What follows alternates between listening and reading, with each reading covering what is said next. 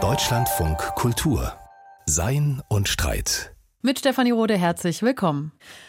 Ein klares Zeichen gegen Antisemitismus. Besonders seit dem Terrorangriff der Hamas wünschen sich ja viele dieses klare Zeichen, das immer wieder beschworen wird, nicht nur in Reden. Jüdinnen und Juden in Deutschland erleben massiv mehr antisemitische Gewalt seit dem 7. Oktober. Und zugleich gibt es nicht wenige Fälle, in denen jüdischen Menschen Antisemitismus vorgeworfen wird, nachdem sie sich kritisch zur israelischen Politik geäußert haben. So klar das Zeichen gegen Antisemitismus sein soll, so unklar scheint doch, welche Äußerung dann am Ende wirklich antisemitisch ist und welche nicht. Lange schon gibt es Streit in der Antisemitismusforschung und noch viel erbitterter als vor dem 7. Oktober wird nur noch in der Öffentlichkeit diskutiert über die Definition von Antisemitismus und Klauseln, wie sie zum Beispiel in Berlin im Dezember kurzzeitig eingeführt wurden. Warum ist diese Debatte überhaupt so schwierig? Warum fällt es auch so schwer, Antisemitismus zu definieren? Und wie hilfreich oder hinderlich sind jeweilige Definitionen, die wir gleich diskutieren werden und was könnte es jenseits davon geben. All das wollen wir diskutieren. Ich habe zwei Gäste im Studio, die ich jetzt hier begrüßen darf. Das ist zum einen Marina Czernewski. Sie ist Psychologin und Verhaltenswissenschaftlerin. Sie leitet das Kompetenzzentrum für antisemitismuskritische Bildung und Forschung, ist im Gründungsvorstand der Beratungsstelle OFEC und forscht spezifisch zu Antisemitismus, insbesondere in Schulen. Sie ist Mitherausgeberin vieler Bücher, vieler Veröffentlichungen, unter anderem auch des Magazins Yalta, Positionen zur jüdischen Gegenwart. Hallo, schön, dass Sie hier sind. Hallo, vielen Dank. Und begrüßen darf ich auch Peter Ulrich. Er ist Soziologe und Kulturwissenschaftler, Senior Researcher am Zentrum Technik und Gesellschaft sowie Fellow am Zentrum für Antisemitismusforschung der TU Berlin. Seine Arbeitsschwerpunkte sind Antisemitismus und spezifischer die Kommunikation über Antisemitismus und verschiedene Verständnisse von Antisemitismus. Antisemitismus. Er hat die Jerusalem Declaration mit ausgearbeitet und gerade ein Handbuch mit herausgegeben mit dem Titel Was ist Antisemitismus? Begriffe und Definitionen von Judenfeindschaft. Hallo, schön, dass Sie hier sind. Hallo. Fangen wir vielleicht erst einmal an mit einer Verortung, wo wir stehen. Sie beide beschäftigen sich ja schon lange mit Antisemitismus, mit der Aufklärung, mit Bildung, mit Forschung. Wie hat sich denn die ganze Debatte über Antisemitismus verändert seit dem Terrorangriff der Hamas? Ich würde zunächst damit beginnen, dass die Zeit vor dem 7. Oktober und die Zeit nach dem 7. Oktober eine andere ist. Nichts davor war gut und nichts danach äh, ist besser, sondern die Situation hat sich in Deutschland, aber auch global gesehen verdichtet und Antisemitismus wird spürbarer sichtbarer und greifbarer, zumindest für Jüdinnen und Juden, für die jüdische, aber auch ganz dezidiert für die israelische Community in Deutschland. Nicht alle sehen es so. Das ist äh, vielleicht auch genau der Punkt, der uns in die thematische Diskussion katapultiert. Warum ist das so, dass nicht alle, nicht die entschiedene Mehrheit Antisemitismus erkennt, versteht, mit sich verbindet und auch handelt? Das erklärt ein wenig, warum der Staat hart durchgreifen muss, weil Juden und Jüdinnen aus der Mitte der Gesellschaft, aus ihrer Mitte, nicht geschützt werden, nicht hinreichend geschützt werden. Und es steht und fällt mit dem historisch gelagerten, würde ich sagen, Problem, Antisemitismus als Teil der Gegenwart anzuerkennen, zu durchdringen, zu verstehen, sich damit zu verbinden und aus dieser Prämisse heraus zu handeln. Wir hören sehr, sehr häufig den Satz, ich kann Antisemitismus nicht erkennen, ich muss mich erst damit beschäftigen, um in einer oder anderen Situation handlungsfähig ja. zu sein. Und es scheint, dass es grundlegendes Bewusstseinsproblem gibt Genau deshalb wollen wir diese Sendung machen und darüber sprechen, auch zu verstehen, wie man Antisemitismus genauer fassen kann. Und Ihre These habe ich auch wahrgenommen, dass Sie sagen, der Staat muss letztlich hart durchgreifen, weil die Zivilgesellschaft vielleicht auch an bestimmten Punkten das nicht tut, obwohl sie es eigentlich tun sollte. Ich würde gerne die erste Frage an Herrn Ulrich nochmal geben, diese Ausgangslage. Wie haben Sie das auch in Ihrer Forschung beobachtet? Wird noch erbitterter über Antisemitismus gesprochen, gestritten als vor dem 7. Oktober? Also vielleicht sollte man zu der Frage äh, als erstes nicht auf der Ebene der Debatten über Antisemitismus, sondern tatsächlich auf der Ebene von Antisemitismus sprechen. Ah ja. mhm. Und da würde ich auch vollkommen zustimmen, dass der siebte, zehnte eine Zäsur darstellt. Und das würde ich jetzt gar nicht so sehr daran festmachen, dass die Anzahl der bekannt gewordenen Delikte, Vorfälle und so weiter nach oben geschnellt ist. Das ist nämlich etwas, was eigentlich immer wieder passiert, wenn es zu Eskalationen im Nahostkonflikt kommt. Wichtiger ist wahrscheinlich, das ähm, hat ja Frau Czernitzki auch anklingen lassen, dass es eine, ja, eigentlich eine traumatische Situation für viele äh, Leute darstellt, weil sie gekennzeichnet ist von einem dramatischen Vertrauens- und Sicherheitsverlust. Und das auch in Bereichen, wo man eigentlich gar nicht so sehr damit rechnet. Also ich persönlich habe ja mich lange auch mit der Auseinandersetzung mit Antisemitismus und der Ostkonflikt in der politischen Linken, in progressiven Lagern und so weiter auseinandergesetzt. Und dass es auch in diesen Strömungen und Lagern meines Erachtens nicht mehrheitsfähig, aber eben doch vereinzelt und äh, auch immer wieder zu Relativierung der Hamas-Verbrechen kommt, äh, zu klammheimlicher Zustimmung zumindest und sowas. Das ist ein massiver Vertrauensverlust auch für Menschen, die sich durchaus beispielsweise der palästinensischen Sache verschrieben haben, die also so eine einseitige Zuspitzung jetzt erleben. Also das ist ein dramatischer Einschnitt für Jüdinnen und Juden über alle politischen Lager hinweg. Gleichzeitig muss man auch sagen, der siebte Zehnt ist nun auch schon wieder einige Monate her und der ist der Ausgangspunkt von einer Reihe von anderen durchaus schwerwiegenden Verwerfungen. Und wir denken, wenn wir jetzt an den schrecklichen Krieg im Gazastreifen und an die humanitäre Lage dort denken, auch das ist eine Folge davon. Und es ist schon fast ein Paradox, dass jetzt quasi das erste Mal seit vielen, vielen Jahren ernsthaft auf der Ebene der internationalen Politik wieder über Friedensperspektiven für den Nahostkonflikt gesprochen wird, als Folge von so einem dramatischen Massaker und dem anschließenden Krieg. Und all den Tragiken, die damit verbunden sind. Mhm. Ich würde gerne spezifischer reinzoomen, wenn wir jetzt in der deutschen Debatte vor allem bleiben. Frau Czerniewski, Sie haben vorhin gesagt, dass Menschen sagen, ich kann Antisemitismus nicht so gut erkennen. Und das ist ja interessant, weil wir vermutlich bei Rassismus das nicht sagen würden oder vielleicht anders sagen würden. Warum wird so erbittert gestritten darüber, was Antisemitismus ist und warum haben wir das vielleicht bei anderen Problemlagen wie Rassismus nicht so doll Ihrer Meinung nach?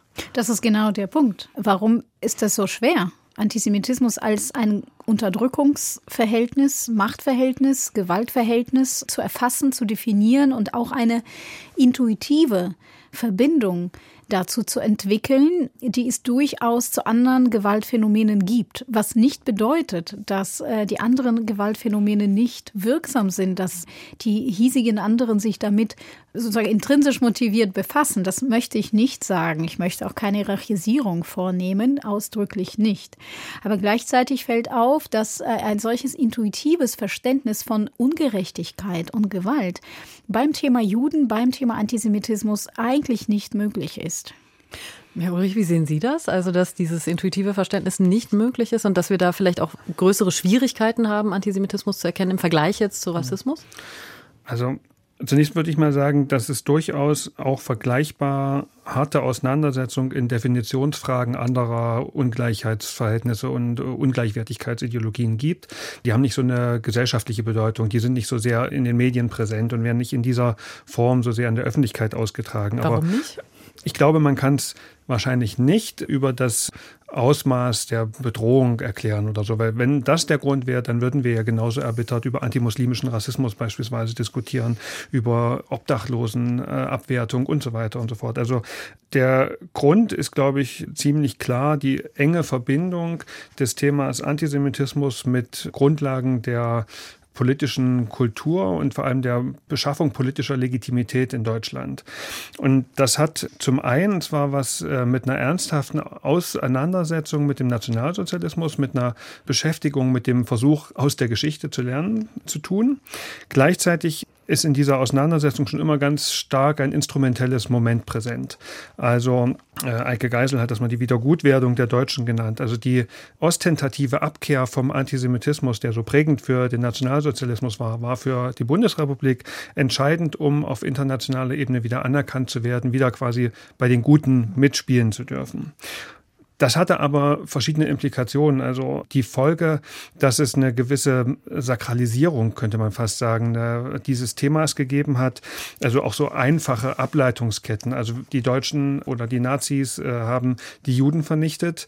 Diese Opfer werden jetzt in Israel verortet. Dann stellt man sich auf die Seite Israels. Das sind alles so floskelhafte Rituale, die so ein bisschen, die machen das Symbolhafte eigentlich dieser ganzen Diskussion aus, die sich äh, häufig sehr wenig konkret darum darum dreht, wer wie von Antisemitismus betroffen ist, wie man wirklich ernsthaft über Bekenntnisse hinaus Antisemitismus bekämpfen kann. Also diese, der Kollege Werner Bergmann hat mal gesagt, Bergmann und Rainer Erb, dass gegen Antisemitismus zu sein so ein Zentralsymbol der politischen Kultur geworden ist.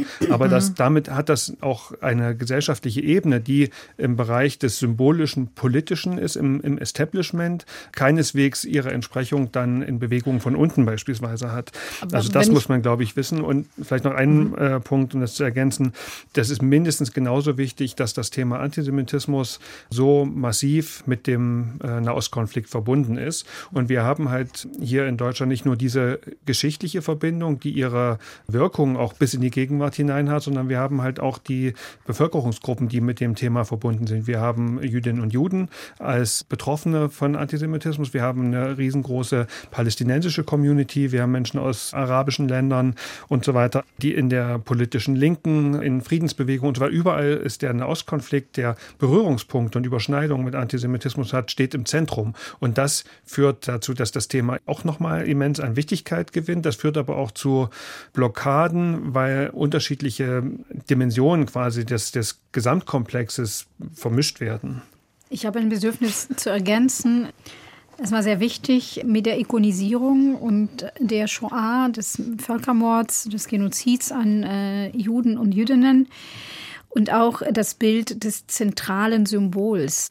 Die Ikonisierung der Shoah ganz explizit, auch sehr, sehr spät in den 80ern, hat dazu geführt, dass die Anerkennung des Verbrechens und auch die Übernahme der Verantwortung auf einer symbolisch abstrakten Ebene geschehen ist, auf einer äh, eher formal äh, politischen Ebene. Das hat keineswegs dazu geführt, dass die Anerkennung der eigenen kollektivbiografischen Involviertheit in die Verbrechen und in die äh, doch toxischen Erbschaften dieses Krieges und dieses Regimes und dieser Vernichtungspolitik auf der familienbiografischen Ebene abgebildet wurde. Und diese Kluft zwischen diesem abstrakt-symbolischen und kollektiv-biografischen Hintergrund schafft sehr viel Aggression und ein Spannungsfeld, in dem niemand sein möchte. Und ein Ausweg aus dieser Situation ist die ähm, umfassende Abwehr und Derealisierung der Existenz von Antisemitismus. Derealisierung heißt Leugnung eigentlich. Derealisierung ist nicht zwingend Leugnung, okay. weil die kognitive Ebene ja durchaus zulassen Versteht. kann und mhm. verstehen kann, dass es Antisemitismus gibt. Mhm. Aber auf der affektiven Ebene wird davon Abstand genommen. Mhm. Die Realität wird anders empfunden. Und nicht nur aber die Derealisierung von Antisemitismus, sondern, und das ist ein wichtiger Punkt für mich, auch die Derealisierung der Präsenz von Juden und Jüdinnen als Subjekte, als Menschen, als Agenten ihres Handelns, als diejenigen, die hier leben, in einem Land nach der Shoah. Und das war eben auch ein interessanter Punkt, Herr Ulrich, den ich bei Ihnen rausgehört habe, dass es bei diesem instrumentellen, diesem symbolisch aufgeladenen Sprechen am Ende nicht primär um die Betroffenen geht, sondern um das, was dieser Sprechakt eigentlich macht. Es ging eigentlich nie um die Betroffenen. Hm, interessant. Also lange ja. Zeit waren sie ja im Grunde genommen auch weitgehend abwesend. Also ja es gab ja kaum noch Jüdinnen und Juden äh, über Jahrzehnte in Deutschland. Ganz kurz, mhm. ähm, ich würde dieser Figur der Abwesenheit eher eine symbolische Rolle zumessen. Es gab in diesem Land Juden und Jüdinnen, egal wie viele es waren, aber die gab es. Über sie die wurde gesprochen. Sie haben hier gelebt, sie waren NachbarInnen, sie haben gearbeitet, sie haben Schulen besucht. Es gab sie. Mhm.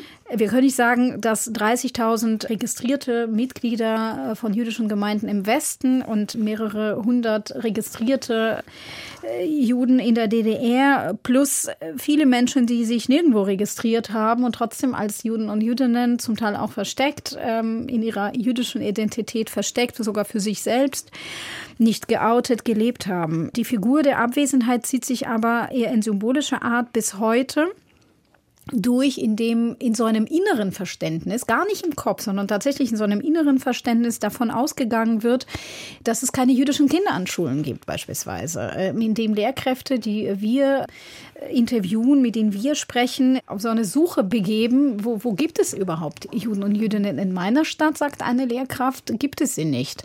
In der anderen Stadt auch nicht. Und in meiner Klasse gibt es auch keine Juden und also gibt es auch kein Problem. Das heißt, das Problem des Antisemitismus wird an der vermeintlichen oder tatsächlichen Anwesenheit von Menschen festgemacht, was aber dem Verständnis vom Phänomen Antisemitismus komplett widerspricht.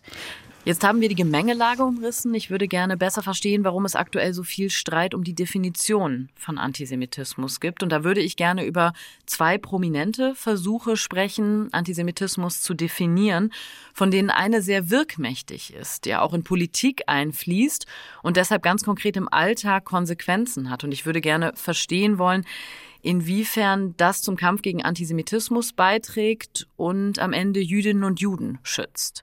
Beide Definitionen würde ich gerne einmal nennen, damit wir sie gehört haben. Am verbreitetsten ist die Arbeitsdefinition Antisemitismus, die 2016 von der International Holocaust Remembrance Alliance angenommen wurde. Und sie definiert Antisemitismus wie folgt. Antisemitismus ist eine bestimmte Wahrnehmung von Juden, die sich als Hass gegenüber Juden ausdrücken kann. Der Antisemitismus richtet sich in Wort oder in Tat gegen jüdische oder nichtjüdische Einzelpersonen und oder deren Eigentum sowie gegen jüdische Gemeindeinstitutionen oder religiöse Einrichtungen. Und daraufhin folgen dann verschiedene Beispiele. Die sogenannte IRA-Definition, die sorgt immer wieder für hitzige Diskussionen. Mehrere Staaten und hunderte Einrichtungen weltweit nutzen sie. Die Bundesregierung hat sie sogar erweitert um den Hinweis, dass auch Angriffe auf den Staat Israel verstanden als jüdisches Kollektiv antisemitisch sein können. Auf diese Definition beruft sich auch eine Antidiskriminierungsklausel, die in Berlin im Dezember kurzzeitig eingeführt wurde. Und dann gibt es gewissermaßen als Gegenentwurf die Jerusalem Declaration von 2021. Bevor wir jetzt eingehender beide diskutieren, würde ich gerne mit Blick auf die Tatsache, dass die IRA Definition ja von Staaten genutzt wird und in der Politik auch wirkmächtig ist, verstehen wollen, was ist denn der Anspruch? Was ist die ursprüngliche Idee von diesen Definitionen? Vielleicht fange ich mal an. Also um die Arbeitsdefinition Antisemitismus zu verstehen, müssen wir uns mal ihren Entstehungskontext angucken. Und der ist extrem wichtig und hilft einiges aufzuklären, was die heutige Debatte vielleicht zur Kenntnis nehmen sollte. Denn die hat einen ganz spezifischen Zeitkontext, wie eigentlich jedes Antisemitismusverständnis, was auch die Forschung entwickelt hat, einen spezifischen zeitlichen Index hat. Und der Kontext ist ja nicht das Jahr 2016, als die International Holocaust Remembrance Alliance die Definition angenommen hat, sondern das war waren EU-Institutionen Anfang der 2000er Jahre in einer Zeit, als im Kontext äh, der zweiten Intifada es in verschiedenen Ländern Westeuropas, vor allem Frankreich, Belgien, Großbritannien, zu einer Vielzahl von Gewalttaten gegen Jüdinnen und Juden, jüdische Einrichtungen kam, die mit dem Nahostkonflikt begründet wurden, die im Kontext von nahostpolitischen Positionierungen erfolgt sind. Also das muss man erstmal verstehen. Das erklärt ein bisschen den inhaltlichen Schwerpunkt dieser Definition, die sich sehr viel mit israelbezogenem Antisemitismus auseinandersetzt. Das erklärt, äh, dass das einen ansonsten überraschend großen Anteil in diesen Text einnimmt, während beispielsweise die ganze für unsere Kultur so prägende religiöse äh, Dimension des Antisemitismus im Antijudaismus, die lange Vorgeschichte da eigentlich eher einen kleineren Aspekt darstellt. Und über die Jahre hat, glaube ich, auch diese Definition in dem Kontext, den wir gerade schon diskutiert haben, eben auch so einen Symbolcharakter angenommen. Das heißt, sie ist im Grunde genommen Symbol geworden dafür, dass es eine gewachsene institutionelle Aufmerksamkeit für Antisemitismus als Problem gibt. Es gibt aber auch massive Kritik an dieser Definition und die vertrete ich persönlich ja auch stark, die, glaube ich, Schwierigkeiten hat, ernsthaft diskutiert zu werden aufgrund dieser symbolischen Bedeutung. Also das betrifft im Übrigen auch genauso auch die Jerusalem Declaration als einen Gegenentwurf. Die stehen so in so, wie so in so einer Art Nullsummenspiel, in einem Stellungskrieg, wie die ganze Debatte läuft, alle Dimensionen, die Frage nach angemessenen Positionen im Nahostkonflikt, die Frage nach Antisemitismus, Rassismus und Antisemitismus, das wird alles so wie auf einer Konfliktdimension sehr häufig behandelt. Und da ist alles, was passiert, jedes Argument ist um eins für die eine oder für die andere Seite. Das ist letztlich ein Lagerkampf, dass sich zwei das, Lager gebildet haben sozusagen und einfach nur versuchen. Und natürlich, also das sind also die Exponenten in dieser Diskussion auf jeden Fall. Dafür stehen die beiden Definitionen, würde ich sagen. Aber also ich finde, man muss einmal gucken, wo kommt die Definition her? Was für eine Lücke hat sie auch gefüllt? Das heißt, bis dato gab es sehr wenig Auseinandersetzung mit israelbezogenem Antisemitismus, Antisemitismus in diesem Kontext. Insbesondere, was da auch eine Rolle gespielt hat, Antisemitismus bei Muslimen, bei Menschen aus den Ländern, die im Konflikt oder kriegerischen äh, Konflikten mit Israel stehen und so weiter. Also das muss man erstmal wissen, um sie zu verstehen. Dann schließt daran aber trotzdem an, eignet die sich eigentlich, ist die inhaltlich etwa eine Definition, die was taugt und was hat die eigentlich für politische Implikationen? Da genau. sprechen wir gleich ja. drüber. Ich würde gerne die Frage an Frau Czerniewski auch nochmal weitergeben, warum wir diese Definition brauchen, was eigentlich deren Idee ist, was deren sozusagen Ansatz ist. Ich unterstütze den Punkt der Entstehungsgeschichte. Wir müssen alles in der historischen Genese betrachten und eine jede Definition, ein jeder Versuch, die komplexe Wirklichkeit zu erfassen, zu umfassen, zu beschreiben, eine Sprache zu finden, steht immer im Kontext der historischen und gesellschaftlichen Debatten und Situationen. Und die Zeit der Nullerjahre, Anfang der Nullerjahre, zeichnet sich dadurch aus, dass es zum ersten Mal nach langem, langem Schweigen ein verändertes Bewusstsein für ein noch nicht näher definiertes Problem gegeben hat. Plötzlich rapide steigend, ausgelöst unter anderem durch Mordfälle, antisemitisch begründete Mordfälle in Frankreich, unter anderem aber auch durch aggressive Boykottaufrufe hier in Deutschland in den äh, Jahren, also wirklich am Anfang Nuller Jahre. Und dann durch die Feststellung, dass es eigentlich gar keine Beschäftigung mit dem fortwährenden Antisemitismus gegeben hat in all den Jahrzehnten davor. Und gleichzeitig verändert sich dann auch nach dem Anschlag auf Twin Towers die Weltordnung. Der Kampf gegen den Terror wird proklamiert und geführt. Juden rutschen samt Israel als weißer Kolonialstaat in der Wahrnehmung und antisemitischen Logik und Wahrnehmung in die Kategorie der herrschenden Staaten. Die Kluft zwischen dem sogenannten globalen Süden und Norden wird aufgemacht. Juden werden weiß verstanden, also weiß herrschend. Das äh, korrespondiert auch mit dem antisemitischen Topoi der Macht und des Einflusses, die Verbindung zwischen den USA und Israel. Also man muss geopolitische Faktoren auch lesen können und einbeziehen können, weil wir sonst uns nur sozusagen an diesem Thema ja.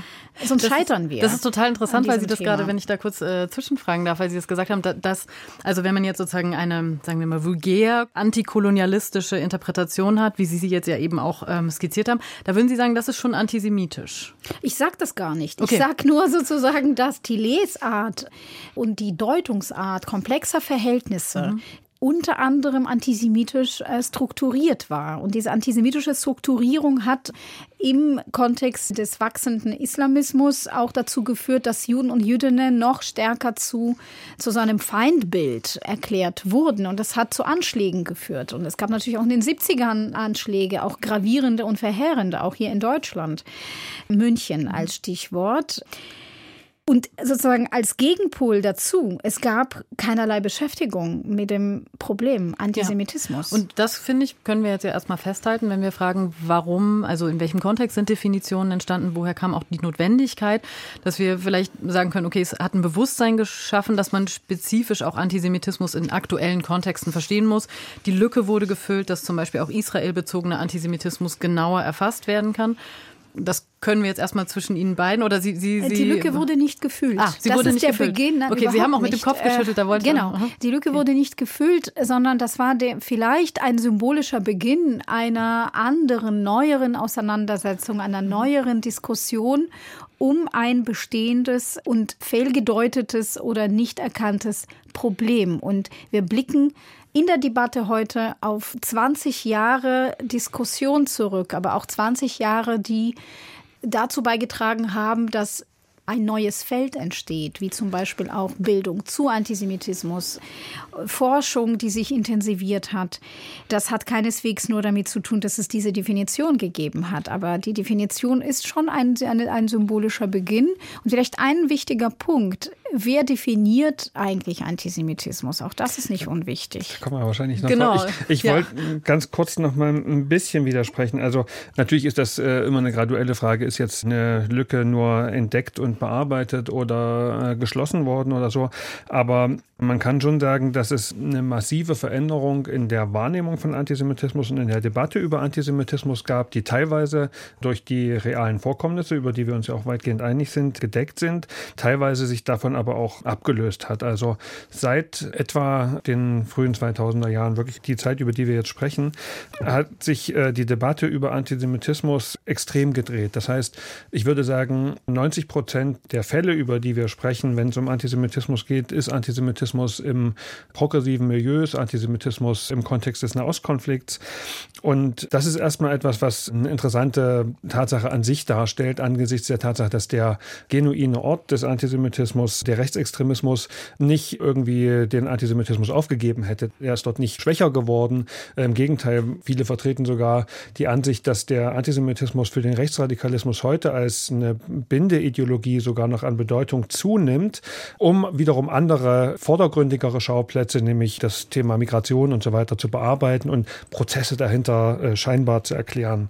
Aber seit den frühen 2000ern wurde über Antisemitismus in der Globalisierungskritik, über Antisemitismus in der BDS-Bewegung und so weiter immer wieder gesprochen auf eine Art und Weise, die meines Erachtens inadäquat ist, weil sie diverse Externalisierungsfunktionen hat. Also, Was heißt das? Ähm, das heißt, der Diskurs dient auch der Entlastung.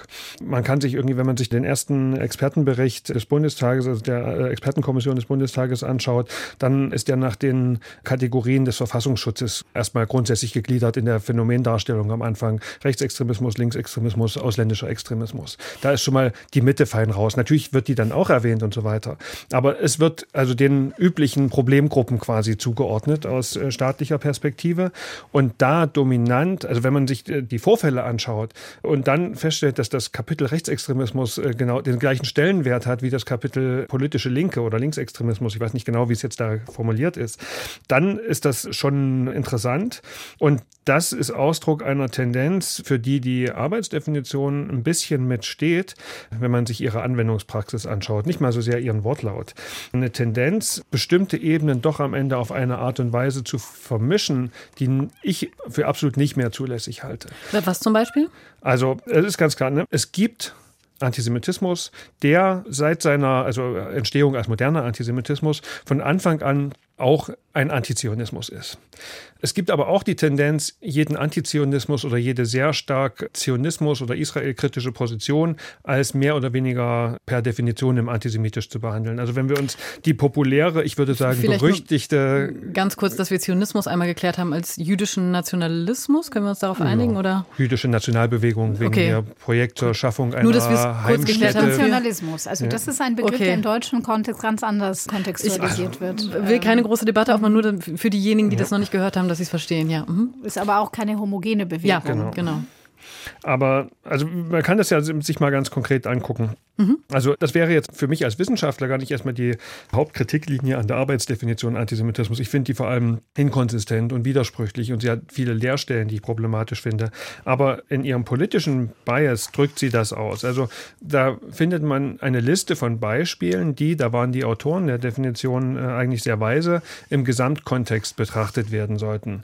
Die meisten, die sehr stark und mit Inbrunst diese Definition verteidigen, machen das auf eine andere Art und Weise. Das haben äh, Harrison und Clark mal so schön formuliert. Zum, die kommt mit einer Liste an Beispielen einher, die jedes für sich Instanzen für Antisemitismus sind. Und das ist eben etwas, was eine Definition für einen sozialen Gegenstand gar nicht leisten kann. So ein einzelnes Beispiel ohne Kontext als äh, etwas zu nehmen, was per se etwas ausdrückt. Und da, wenn wir uns die Beispiele konkret angucken, dann sieht man das. Also solche, nehmen wir so äh, wichtige Themen wie die Dämonisierung Israels. Also wenn eine Dämonisierung Israels stattfindet, ne, dann ist, es auf jeden Fall, sollte eine, eine Warnlampe angehen. Man musste gucken, werden da antisemitische Semantiken quasi kamoufliert und auf Israel angewandt? Oder ist das, was wir da vor uns haben, nicht angemessener zu verstehen als ein spezifischer Ausdruck einer Feindschaftskonstellation, die es in allen möglichen Ländern, zwischen allen möglichen Gruppen, in Konflikten und so weiter gibt?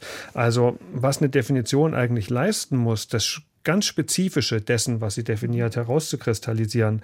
Das ist in vielen dieser Beispiele nicht gegeben und oder insbesondere in der Art und Weise, wie diese Beispiele häufig verstanden werden. Und dann ist diese Definition im Grunde genommen eine Parteinahme, eine, eine ostpolitische Parteinahme, die im Gewand einer Antisemitismusdefinition daherkommt. Und dann ganz besonders verstärkt wird das dann noch im Text der Bundesregierung, der ja spezifisch erweitert ist um diesen einen Satz, aber einen anderen Satz aus der Originaldefinition hat man da nicht übernommen, der dann noch lautet, natürlich muss man gucken, ob Israel anders kritisiert wird als beispielsweise andere Länder. Also werden tatsächlich andere Standards angelegt. Diese Erläuterung und Ergänzung hat die Bundesregierung dann nicht übernommen. Und das macht noch ein ganz neues Problemfeld auf. Wir, von dieser Definition gibt es so viele Varianten und letztendlich spielt das gar nicht so eine Rolle in dieser symbolischen Aufladung, die ich vorhin ausgeführt habe, die sie eigentlich hat, wo sie für eine bestimmte Position steht.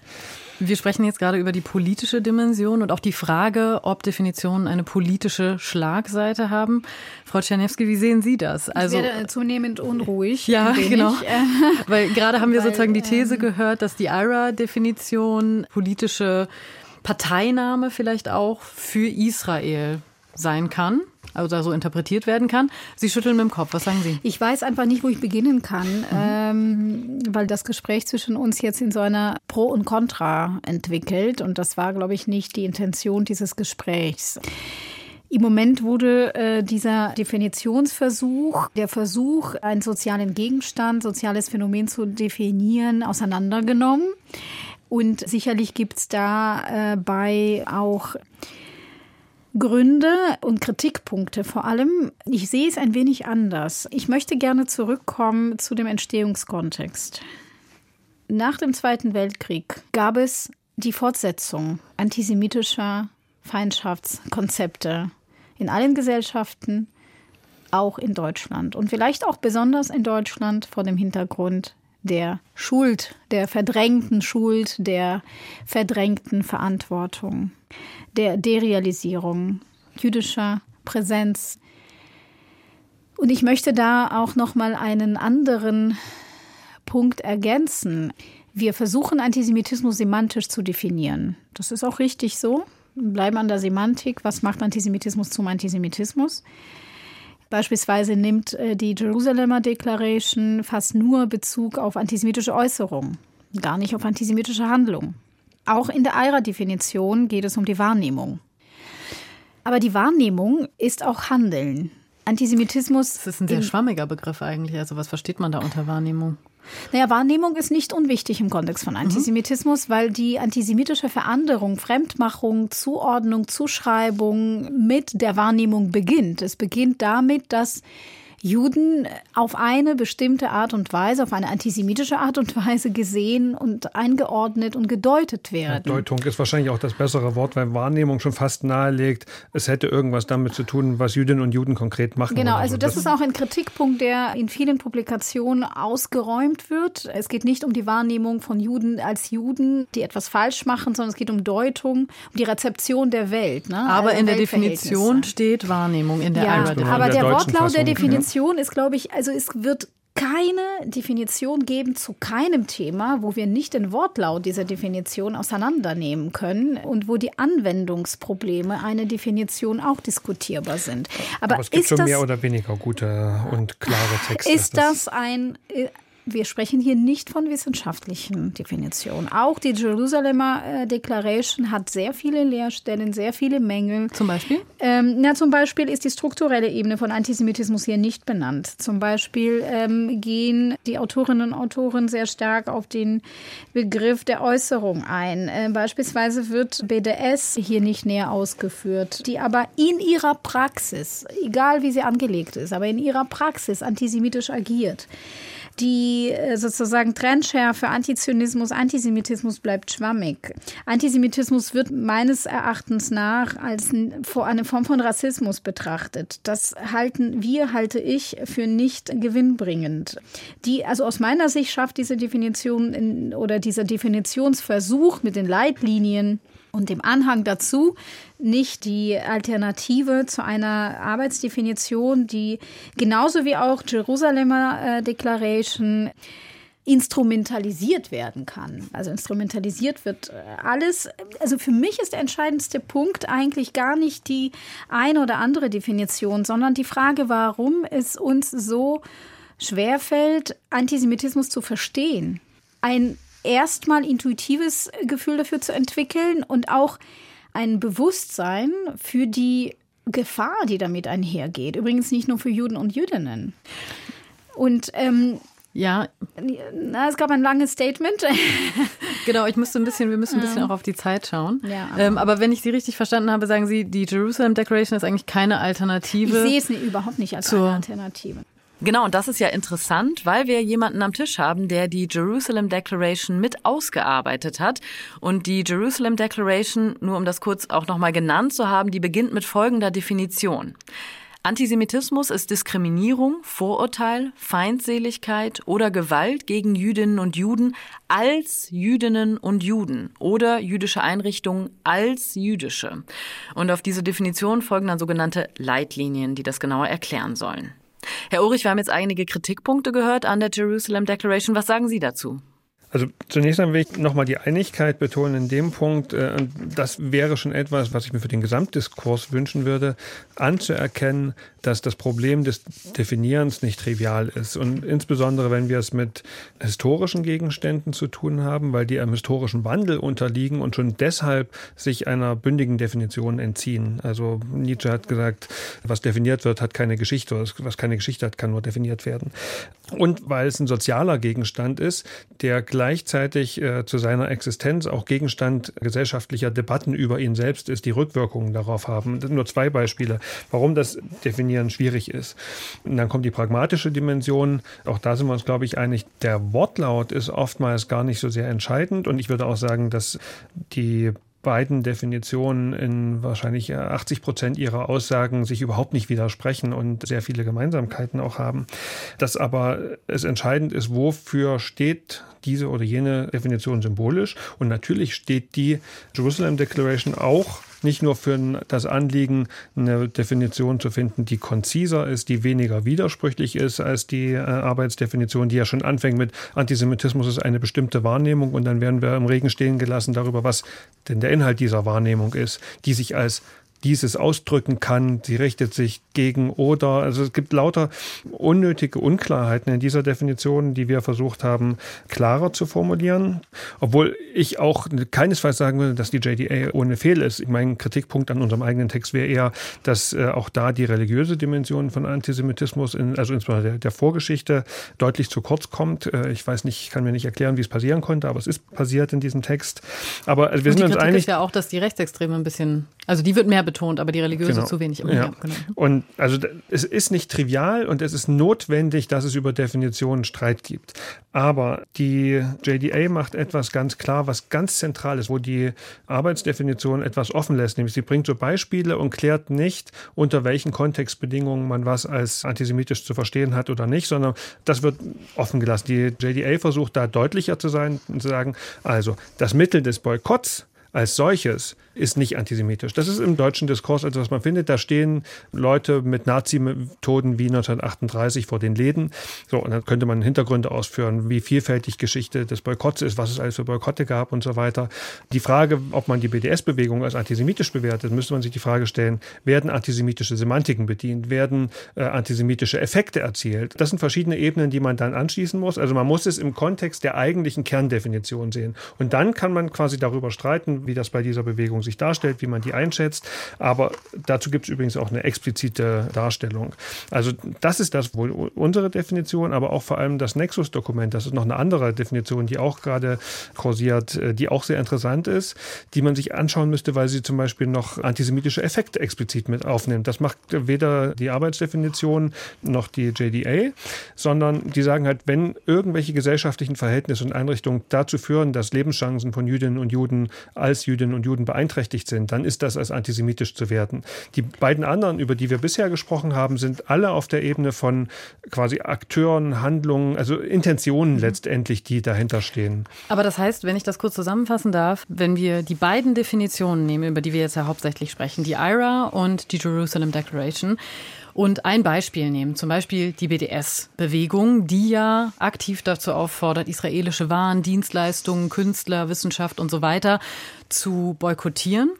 Dann kommt die IRA-Definition zu dem Schluss, dass das antisemitisch ist und die Jerusalem Declaration zu dem Schluss, dass es nicht notwendigerweise antisemitisch ist, oder? Ich muss ganz kurz ja. schreien. Also erstmal okay. sind die Sprechanteile nicht verhältnismäßig. Äh, sorry, mhm. ähm, mir geht es nicht darum, dass ich äh, besonders viel reden muss. Überhaupt nicht. Nee, Sie dürfen ja auch, ich wollte mit der Frage ähm, naja, überleiten, ja dass versucht, Sie reagieren Genau, dürfen. aber genau, dann werde ich Fall. sozusagen, dann sagen Sie, ich es ist zu lang und äh, genau, also sehr wichtige Sachen werden gesagt und ich muss die Möglichkeit haben, darauf äh, das zu war, reagieren, weil sonst meiner, ist es in der genau. Sendung einfach nicht, äh, dann kann ich in dieser Sendung mhm. nicht rausgehen, weil, ne, also, äh, und ich verliere ein bisschen den Faden, ehrlich gesagt, weil wir sind doch jetzt Deshalb habe ich versucht, Kern das des Gesprächs ist wirklich jetzt mhm. Definition A, Definition B und ähm, die Differenz zwischen ihnen, aber wir sind an der Realität komplett vorbei. Inwiefern sind wir da komplett vorbei? Also erstmal sind Juden kein Objekt. Lebenschancen von Juden. Sie werden na, definiert, nicht definiert, ob es sie trifft oder nicht trifft. Keine Definition ist imstande, die Ausmaße und die Auswirkung der Gewalt auf die Menschen nur annähernd zu äh, erfassen und zu definieren. Keine Definition. Und ich glaube, damit wird es auch gar nicht angestrebt und darf auch nicht angestrebt werden. Das ist ein erster Punkt. Zweiter Punkt ich nehme das nur raus aus dem, was, äh, was Sie gesagt haben mit der BDS-Bewegung. Egal wie sie gegründet wurde, auch unabhängig davon, wie sie kontextualisiert wird, aber die Praxis, die Praxis äh, dieser politischen Formation, Bewegung verleiht diesem Namen ihren Sinn. Wir stellen seit Jahrzehnten massives antisemitisches Agieren fest. Und dieses antisemitisches Agieren erzeugt nicht nur Effekte im Fühlen und Denken, sondern legitimiert und rechtfertigt zum Teil Gewaltaktionen gegen Juden und Jüdinnen sehr konkret. Das heißt, wir haben hier mit einer sehr konkreten Praxis zu tun von antisemitischen Akteurinnen und Akteuren, aber auch von nicht zwingend intendierten antisemitischen Praktiken, die nicht nur sozusagen von Menschen kommen, die ganz gezielt sagen, wir sind jetzt antisemitisch und wir machen was Antisemitisches. Niemand würde sich dazu bekennen wollen und sagen, ich bin ein Antisemit. Auch deshalb ist die Debatte um wer ist ein Antisemit mehr oder weniger eigentlich schädlich und auch überhaupt nicht gewinnbringend, weil es nicht darum geht, die Welt holzschnittartig in Antisemiten und Nicht-Antisemiten zu unterteilen. Mein Verständnis von Antisemitismus bezieht eine ganz andere Dimension mit ein, dass wir Antisemitismus als ein tief eingelassenes Wissensbestand, als eine tief eingelassene Tradition sehen müssen in den Strukturen, Institutionen, in dem Sinne der deutschen Gesellschaft, aber natürlich aber auch global gesehen, die dazu beitragen können, dass Menschen antisemitisch handeln können, ohne explizit im Bewussten antisemitisch zu sein. Und das ist zumindest eine wichtige Feststellung, genauso wie auch beim Thema Rassismus. Das ist das, was wir auch aus dem rassismuskritischen Kontext lernen müssen und müssen auch mit übernehmen und sozusagen mit überführen in die Antisemitismusforschung, dass es um ein Strukturverhältnis geht. Und ein Strukturverhältnis hat ganz viele Ebenen, die nicht nur mit der Motivation zu tun haben. Es ist nämlich ein Problem, dass wir Antisemitismus nach wie vor als etwas Motivationales auffassen und dass wir uns so genau, fast obsessiv damit beschäftigen müssen, dann im Umkehrschluss, war diese Äußerung jetzt wirklich antisemitisch oder nicht? Hat eine, eine Semantik vielleicht gefehlt, aber dieses Wort könnten wir in einem anderen Kontext sagen und dann ist das auch nicht antisemitisch. Und dann noch ein äh, weiterer Punkt, Antisemitismus erzeugt Diskriminierung, Machtverhältnisse und Asymmetrie im Erleben von Teilhabe, im Erleben von Diskriminierung, im Erleben von Gewalt. Es ist ein Standard in der Diskriminierungs- und Gewaltforschung, dass die Betroffenen von Gewalt definieren dürfen und können, was sie als diskriminierend und gewaltvoll erleben. Sonst müssen wir auch in der sexualisierten Gewaltforschung zehn Schritte zurückgehen und darüber streiten, erfasst diese Definition die sexualisierte Gewalt oder nicht und wie viel Macht, Deutungsmacht liegt eigentlich bei den Betroffenen. Das ist also das, was, was uns gerade passiert und das merken wir vielleicht nicht, ist eigentlich ein Rückschlag. Also ich finde schon, dass man genau darüber diskutieren muss. Ich finde, Meron Mendel hat das schön formuliert, dass Betroffene quasi das erste Wort haben sollen, aber keineswegs das letzte. Und da gibt es viele, viele Gründe. Aber der entscheidende ist, dass die Gruppe der Betroffenen oder potenziell Betroffenen ja keineswegs einig in ihren Problemwahrnehmungen ist. Deswegen, also ohne Betroffenheit ist eine Auseinandersetzung mit Phänomenen von Diskriminierung und Ähnlichem nicht denkbar. Aber, aber die Antisemitismusforschung ist ohne Juden Juden und Jüdinnen ausgekommen, jahrzehntelang. Und das, genau, das ist das, ein Leerstand. Das aber hat das sich ist sicherlich ein Teil in den des letzten Problems. Jahren, das ist auf jeden Fall ein Teil Ich möchte, des dass wir darüber sprechen, warum wir über Definition streiten, weil es eben auch was Neues ist, dass auch unter anderem Juden und Jüdinnen sich erheben, ihre Stimme erheben, unter anderem auch als Expertinnen und Experten darüber urteilen möchten und auch mitsprechen wollen und auch mitdefinieren müssen. Jetzt vielleicht der Versuch, das mal ein bisschen festzuhalten, weil wir gemerkt haben, dass auch also sozusagen diese unterschiedlichen Definitionen möglicherweise zu unterschiedlichen Bewertungen führen, es aber immer eine Frage ist der Kontextualisierung. Das ist ja auch explizit in zumindest äh, der IRA aufgeführt, dass der Gesamtkontext verstanden werden muss und interpretiert, ausgeleuchtet werden muss. Also dass wir einerseits auf den Kontext schauen und auch auf die Sprecherposition. Also die Frage, wer darf denn anhand welcher Kriterien bestimmen, was antisemitisch ist und was nicht. Und ich würde gerne, wenn wir jetzt so ein bisschen auch schauen, wo kann sich das Ganze konstruktiv hinbewegen, an Sie beide die Frage stellen wollen, wie kommen wir denn zu einer handhabbaren Begriffsbestimmung? Also einer, die funktioniert, in, wenn die Polizei auf einer Demo ist, die in der Schule funktioniert, wenn Lehrerinnen und Lehrer dort nicht wissen, was sie jetzt sagen sollen. Wie kommen wir denn an so einen Punkt, dass das funktioniert? Also zunächst einmal die Grundfunktion einer Definition ist, einen Begriff zu begrenzen, zu definieren, zu bestimmen und diesen Begriff von anderen Begriffen zu differenzieren. Die Definition, über die wir sprechen, definieren hier nicht den Begriff des Antisemitismus, sondern sie versuchen, die gesellschaftliche Praxis, die antisemitische Praxis zu erfassen.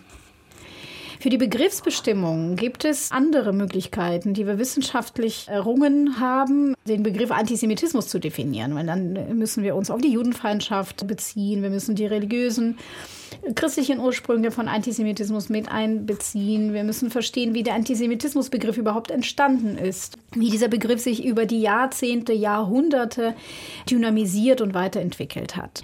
Und die Antisemitismusforschung ist ebenfalls keine homogene Disziplin, sondern es handelt sich um viele Schulen, theoretische Disziplinen, die auch jedes Mal Antisemitismus anders verstehen würden, anders erfassen würden. Die Psychoanalyse sieht im Antisemitismus ungelöste Konflikte. Das ist sehr, sehr einfach und generell.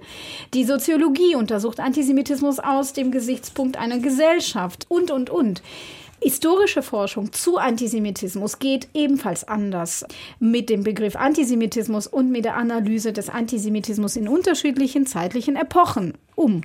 Das heißt, wir können und werden mit einer schlanken Definition nicht das Verständnis von Antisemitismus erleuchten und äh, Menschen dazu zwingen, Antisemitismus zu begreifen.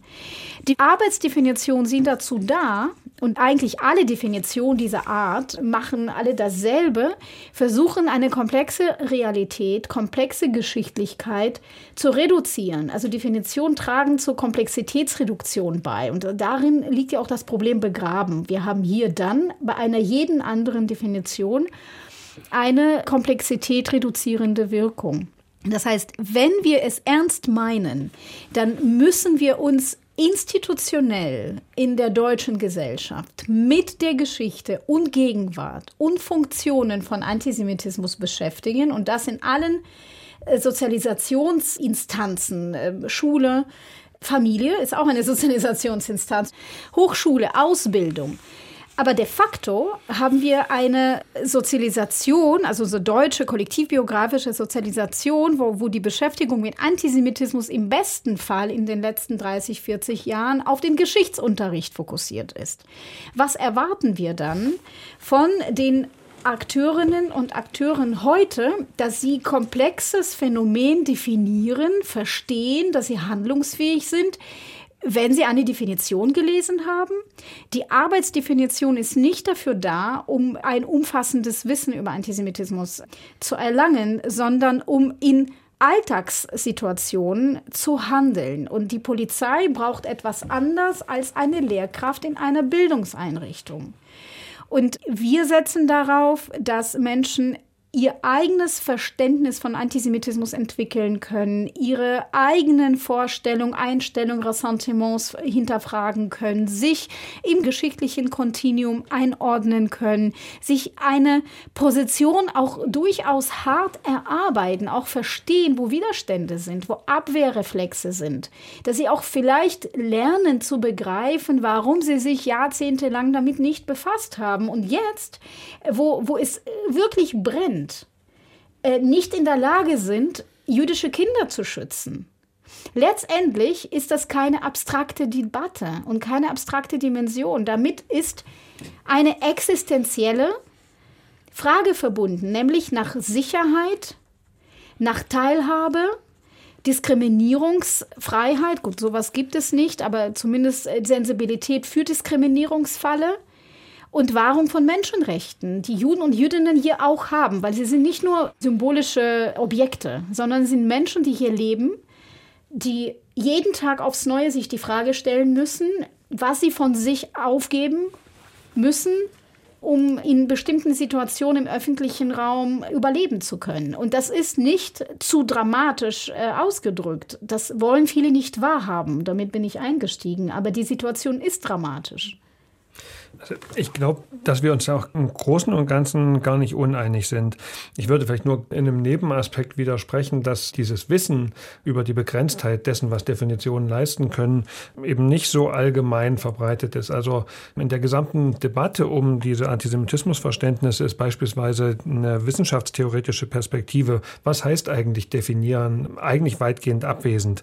Und deswegen kommt es vereinzelt auch vor, dass Leute sagen, die Arbeitsdefinition, also in Wissenschaft wissenschaftlichen Texten ist der äh, kleinste äh, gemeinsame Nenner äh, der Forschung und so weiter, was natürlich eine absurde Behauptung ist. Aber grundsätzlich würde ich auch definitiv zustimmen, dass dieser Streit um Definitionen, nicht der Streit um das Verständnis von Antisemitismus, sondern der Streit um Definitionen, dass das eine Art Ersatzhandlung ist, die etwas nicht ersetzen kann, was es eigentlich bräuchte, nämlich spezifisches Wissen, Kontextwissen über das, wo man spricht, Sensibilität, Empathie. Also Empathie ist gerade etwas, was, das hat die ganze Eskalation nach dem 7.10. oder ab dem 7.10. gezeigt, etwas, was sehr kurz kommt. Konkrete Solidarisierung. Das sind all die Sachen, die wir eigentlich brauchen und nicht eine Sakralisierung bestimmter Lehrsätze, weil das erstens äh, wissenschaftlich völlig unangemessen wäre, weil es auch politisch unangemessen wäre Das finden Leute aus unterschiedlichen Gründen jeweils unangemessen, aber ich glaube, der Dissens ist äh, allgemein anerkannt. Also die Antwort im Blick auf das Verständnis ist also, dass es um eine andere Dimension geht, auf die man aktiv werden muss. Aber in Bezug auf die Definitionsfrage wäre ein erster Schritt quasi sowas wie Multiperspektivität zuzulassen und anzuerkennen, so wie es beispielsweise in der, also wenn wir jetzt auf Ebene von Regierungspolitik gucken, die äh, US-Strategie gegen Antisemitismus, die dann anerkannt hat, dass es äh, verschiedene Definitionsversuche gibt und äh, sich nicht irgendwie institutionell quasi oder administrativ entschieden hat, das ist jetzt quasi das Richtige, so wie es in Deutschland passiert ist. Und eine zweite Ebene finde ich noch wichtig. Man muss diese Diskussion auf der Ebene von konkretem Antisemitismus führen und dann aber das machen, was dann Dina mal so schön als die gordische Lösung äh, dieser Debatte bezeichnet hat, also über Antisemitismus zu reden, als gäbe es den Nahostkonflikt nicht und über den Nahostkonflikt zu reden, als gäbe es Antisemitismus nicht. Also ich glaube nicht, dass man diese Lösung erreichen kann, aber man muss erstmal anerkennen, dass es zwei unterschiedliche ähm, Realitäten oder mehrere unterschiedliche Realitäten gibt, die sich immer wieder berühren, vermischen.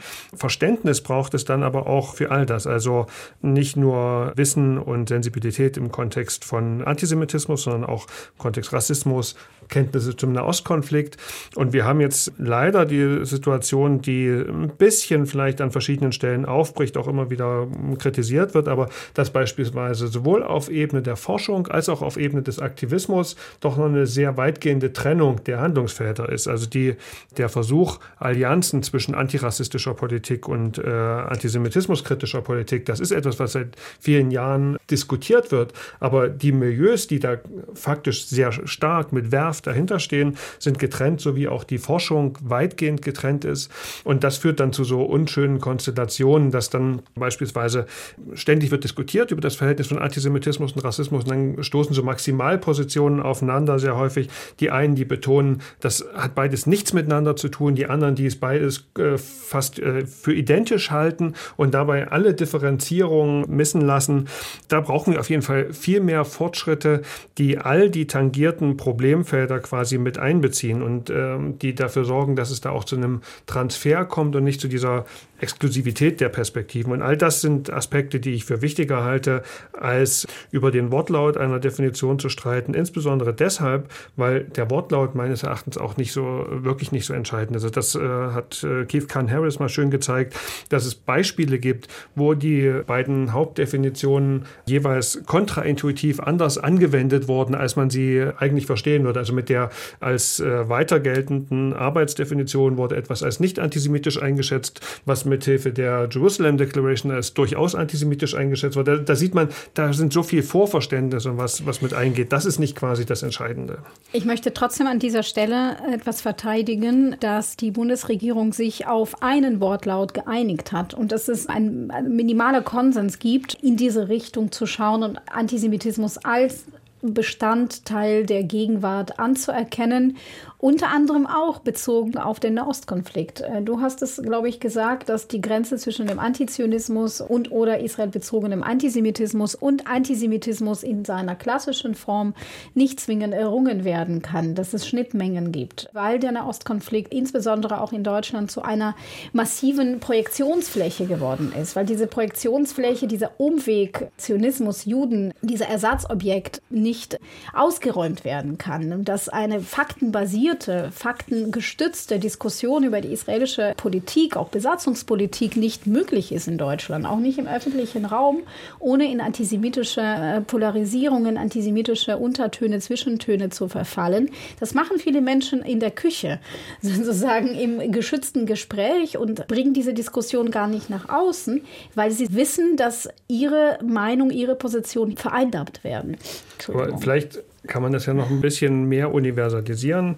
Was entscheidend ist für, für sämtliche Diskussionen, wäre eine stärkere Reflexion der Sprechorte. Und da resultiert meines Erachtens aus einem deutschen Sprechort nicht nur, dass man sich nicht äußern kann, ohne antisemitisch zu werden. Das würde ich nicht teilen, sondern all die Sachen, über die wir am Anfang gesprochen haben, das ganze erinnerungspolitische und real problematische Gepäck, was da äh, mitschwingt, das spielt eine Rolle. Und ich glaube, es würde allen Debatten gut tun, tun, über die Bedürfnisse des Sprechens über diese Themen jeweils unterschiedlich nachzudenken. Da gibt es dann sehr unterschiedliche Anliegen, sehr Sicherlich. unterschiedliche Prägungen. Es gibt aber und auch es gibt immer die Hermeneutik des Verdachts in dieser Diskussion, dass man der Ich verstehe das, aber wir müssen, glaube ich, diese. Diskussion im deutschen Kontext führen. Das ist wirklich wichtig zu verstehen, in welchem Kontext wird diese Debatte geführt. Und sie wird im deutschen Kontext geführt. Wir müssen dir die Frage stellen, welche Funktion erfüllt Antisemitismus, auch die Shoah, auch die Erinnerungskultur, Erinnerungspolitik für die autochtone deutsche Gesellschaft. Welche Funktion? Was wird da verteidigt und was wird übersehen? Und warum sind so viele neue äh, Perspektiven auf dieses Thema so schwer errungen? Beispielsweise die Einsicht, dass es äh, Antisemitismus in dieser Gesellschaft gibt, geht überhaupt nicht damit einher, anzuerkennen, dass es Antisemitismus in hiesigen deutschen Institutionen gibt. Das wäre aber an der Zeit. Institutioneller Antisemitismus ist kein Gegenstand der Forschung bis jetzt. Ähm, Ich glaube, das wäre wahrscheinlich der Beginn der nächsten Stunde, äh, über Wir- die Art und Weise der spezifisch deutschen Prägung jetzt noch äh, eins geht. Da, hätte- Ich da hätte ich weiß, jetzt auch aber- noch sehr vieles Aber äh, die Definition, die, Defin- also sozusagen die, der Versuch zu verstehen, was Definitionen sind und welche Funktion und Rolle sie haben, äh, muss eigentlich damit beginnen, den deutschen Kontext zu begreifen und zu analysieren, um zu verstehen, warum das so erbittert geführt wird. Und die Definition möchte ich trotzdem an dieser Stelle verteidigen, weil sie für die hiesigen anderen, für die Handelnden in der Fläche, in der Praxis wichtig ist. Ich danke Ihnen auf jeden Fall, dass Sie sich die Zeit genommen haben, dass Sie auch engagiert miteinander diskutiert haben mit diesem sehr, sehr, sehr sensiblen Thema. Vielen, vielen Dank. sehr gerne. Das waren die Psychologin Marina Czerniewski vom Kompetenzzentrum für Antisemitismus, kritische Bildung und Forschung und der Soziologe Peter Ulrich vom Zentrum für Antisemitismusforschung der Technischen Universität Berlin. Das war Sein und Streit für heute. Ich bin Stefanie Rode. Vielen Dank, dass Sie zugehört haben. Machen Sie es gut.